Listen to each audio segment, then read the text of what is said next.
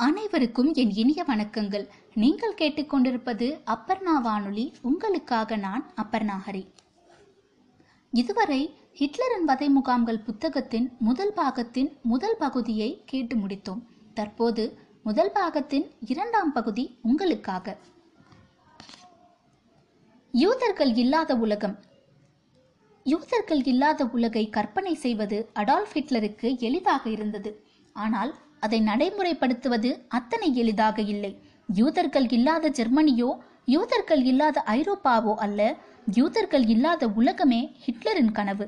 ஜெர்மனியர்களைப் போல் யூதர்கள் இயல்பான குடிமக்களாக வாழ்வதே ஜெர்மானியர்களுக்கு இணையாக அத்தனை உரிமைகளையும் பெற்றிருப்பதை ஜெர்மானியர்களை விடவும் அதிக வளத்துடன் அவர்கள் வாழ்வதை ஹிட்லரால் சகித்துக்கொள்ள முடியவில்லை. அழிய வேண்டிய ஓரினம் மென்மேலும் செழித்து படர்வதை அவரால் அனுமதிக்க முடியவில்லை. அதே சமயம் அவர்களை என்ன செய்வது என்பது குறித்து தெளிவான செயல் திட்டம் எதையும் ஹிட்லர் வகுத்து வைத்திருக்கவில்லை. நெஞ்சம் முழுக்க வெறுப்பு இருந்தது. ஆனால் அதை வைத்து யூதர்களை என்ன செய்வது என்பதில் அவருக்கு தெளிவில்லை. இப்போதைக்கு வெறுமனே அவர்களை பார்வையில் இருந்து அகற்றி ஒதுக்கி வைப்போம் என்று முடிவு செய்தார். வேறு சில ஆலோசனைகளும் முன்வைக்கப்பட்டன. அவற்றில் ஒன்று யூதர்களை மொத்தமாக பொட்டலம் கட்டி மடகாஸ்கருக்கு தூக்கி எறிவது. பிரான்ஸ் வசம் இருந்த அத்தீவை கைப்பற்றி யூதர்களை அங்கே நிரப்பலாம் என்று சிலர் சொன்னார்கள். அப்படி செய்தால் ஜெர்மனியின் கட்டுப்பாட்டின் கீழ் யூதர்கள் இருப்பார்கள். அதே சமயம் கண் பார்வையில் இருந்து தள்ளியும் இருப்பார்கள். ஆனால் இத்திட்டம் அதற்கு பிறகு ஏனோ வளரவில்லை. எங்கே அனுப்புவது என்பதை பிறகு பார்த்து கொள்ளலாம். முதலில் அவர்களை பிரித்தெடுத்து தனியே ஓரிடத்தில் தொகுக்கலாம் என்று ஹிட்லர் கருதினார். அதுவே முதலில் சவாலான ஒரு காரியமாக இருந்தது. காரணம் யூதர்கள் ஒரே இடத்தில் மொத்தமாக குழுமி இருக்கவில்லை பிரிக்க முடியாதபடிக்கு ஜெர்மானியர்களுடன் அவர்கள் இணைந்தே இருந்தார்கள். பணியிடங்கள் தங்குமிடங்கள் வணிகப் பகுதிகள் பள்ளிக்கூடங்கள் பூங்காக்கள் திரையரங்குகள் அரசு அலுவலகங்கள் என்று எல்லா இடங்களிலும் ஜெர்மானியர்களும் யூதர்களும் ஒன்று கலந்தே காணப்பட்டனர்.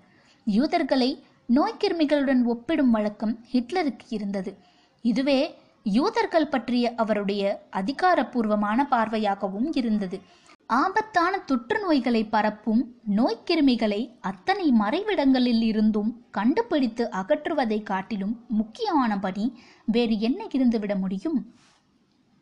யூத இன படுகொலைக்கான ஆரம்பம் அவர்களை அடையாளம் காண்பதிலிருந்து தொடங்கியது. தொலைவில் இருந்து பார்க்கும்போதே யூதர்கள் என்று தெரிந்து கொள்ளும் வகையில் ஓர் அடையாளத்தை சம்பந்தப்பட்ட அனைவருக்கும் வழங்க முடிவெடுத்தார்கள்.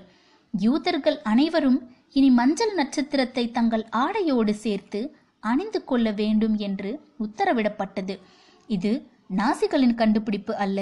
மத்திய காலத்திலேயே யூதர்கள் இத்தகைய நட்சத்திர சின்னத்தை அணியுமாறு கட்டாயப்படுத்தப்பட்டிருக்கிறார்கள். யூதர்களையும் அவர்களுடைய மதத்தையும் உணர்த்தும் டேவிடின் நட்சத்திரம் அவர்களுக்கு அடையாளமாக மாற்றப்பட்டது. நட்சத்திரத்தை சுற்றி கருப்பு நிற அழுத்தமான மேல்கோடு காணப்பட்டது. குழந்தைகள் முதல் பெரியவர் வரை அனைவருக்கும் இந்த அடையாளம் அவசியம் என்றும் இதை மீறுபவர்கள் கடுமையாக தண்டிக்கப்படுவார்கள் என்றும் வலியுறுத்தப்பட்டது. குழந்தைகளுக்கு சட்டையில் நட்சத்திரம் குத்திவிடப்பட்டது.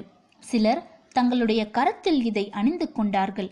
யூதர்களின் வணிக இடங்களில் கிறிஸ்துமஸ் நட்சத்திரம் போல் டேவிடின் நட்சத்திரம் தொங்கிக் கொண்டிருந்தது. அடையாளப்படுத்தும் வேலை முடிந்துவிட்டது. அடுத்து சிதறி கிடக்கும் நட்சத்திரங்கள் அனைத்தையும் ஒரே இடத்தில் குவிக்க வேண்டும்.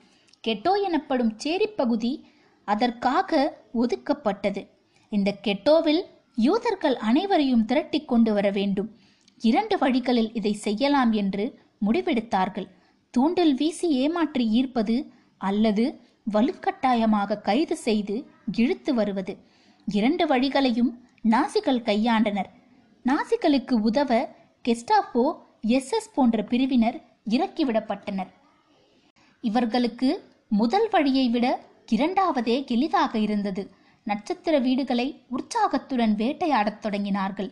வீடுகளையும் உடைமைகளையும் கொள்ளையடிப்பதே முதன்மையான நோக்கமாக இருந்தது.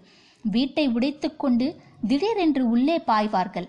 அவர்கள் நீட்டும் பத்திரத்தில் யூதர்கள் கையெழுத்து போட வேண்டும்.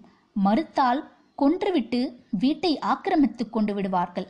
யூதர்களில் பலர் வெவ்வேறு வர்த்தகங்களில் ஈடுபட்டு வந்தவர்கள் என்பதால் வீட்டை இழந்த கையோடு அவர்களுடைய அலுவலகங்களும் வணிக இடங்களும் உடனடியாக கைப்பற்றப்பட்டன.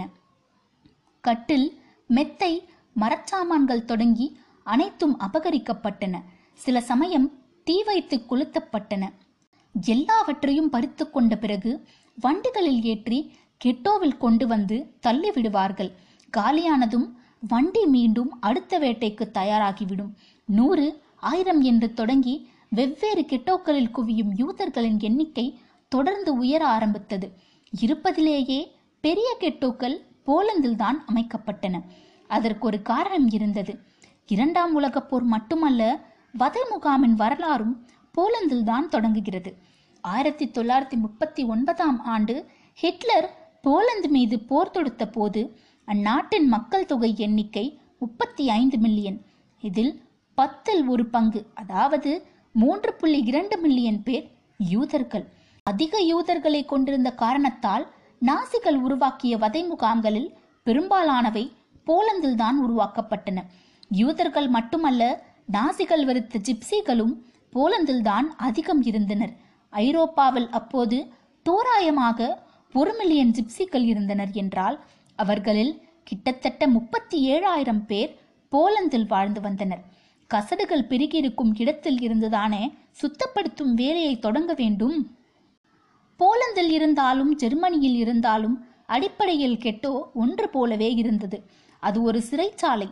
சுற்றிலும் கம்பி வேலிகள் போடப்பட்டிருக்கும். கும்பல் கும்பலாக நெருக்கி அடித்து வாழ வேண்டும். சிறிதும் சுகாதாரமற்ற சூழல் என்பதால் வந்தவுடனேயே நோய்கள் பெருகத் தொடங்கிவிட்டன. உணவுக்கு கடும் தட்டுப்பாடு நிலவியதால் பட்டினியும் போட்டி போட்டுக் கொண்டு வளர்ந்தது. மோசமான சூழல் மட்டுமே கெட்டோவில் நிலவ வேண்டும் என்பதுதான் திட்டம். இங்கும் கூட யூதர்கள் தங்களுடைய வாழ்வை தொடர அனுமதிக்கப்படவில்லை. அனைவரும் வேலை செய்யுமாறு கட்டாயப்படுத்தப்பட்டார்கள். ஹிட்லரின் போர் தேவைகளுக்கு யூதர்கள் தங்களால் இயன்ற உழைப்பை அளிக்கத் தொடங்கினார்கள்.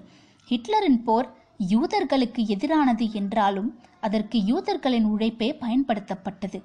தீவிரமாக வெறுத்தாலும் யூதர்கள் திறமைசாலிகள் என்பது நாசிகளுக்கு தெரியும். அவர்களுடைய உடல் உழைப்பு மூளை உழைப்பு இரண்டையும் ஜெர்மனியின் வளர்ச்சிக்கு பயன்படுத்திக் கொள்ள வேண்டும் என்பதிலும் அவர்கள் தெளிவாக இருந்தனர். என்னென்ன வேலைகளில் யூதர்கள் ஈடுபட்டனர் என்பதை போலந்தில் அடைக்கப்பட்டிருந்த பன்னிரண்டு வயது ரெனாஃபைண்டர் பின்னர் நினைவு கூர்ந்தார். அவருடைய குடும்பம் கிராக்கோவ் என்னும் இடத்தில் உள்ள கெட்டோவில் இருந்தது. எங்கள் கெட்டோவில் தனியே பணியிடம் அமைக்கப்பட்டிருந்தது. எங்களில் சிலர் தையல்காரராக மாறினார்கள். சிலர் காலணிகள் தயாரித்தார்கள் ஆடை வடிவமைத்தார்கள். இன்னும் சிலர் துடைப்பம் பிரஷ் போன்றவற்றை உருவாக்கினார்கள். மேலும் சிலர் அச்சகத்தில் பணிபுரிந்தார்கள். அது போதுமானதாக இல்லை. யூதர்களை அடையாளப்படுத்தி இழுத்தி வந்து கெட்டோக்களில் அடைத்து அவர்களுடைய உழைப்பை உறிஞ்சிக்கொள்வது ஹிட்லரின் இறுதி இலக்கு அல்ல. நீண்டு வளர்ந்து கொண்டிருந்த பெரும் திட்டத்தின் முதல் பகுதி மட்டும்தான் அது. அந்த வகையில் கெட்டோ என்பது ஒரு தற்காலிக ஏற்பாடு மட்டுமே. ஐரோப்பாவில் எங்கெல்லாம் ஜெர்மனியின் ஆதிக்கம் நிலவியதோ அங்கெல்லாம் கெட்டோக்கள் உருவாக்கப்பட்டன. போலந்தில் மட்டும் இரண்டு மில்லியன் யூதர்கள் கெட்டோக்களில் அடைக்கப்பட்டனர். ஆனால் ஒரு பக்கம் போரில் கவனம் செலுத்திக் கொண்டு இன்னொரு பக்கம் யூதர்களையும் இவ்வளவு பெரிய எண்ணிக்கையில் நிர்வகிப்பது கடினமாக இருந்தது.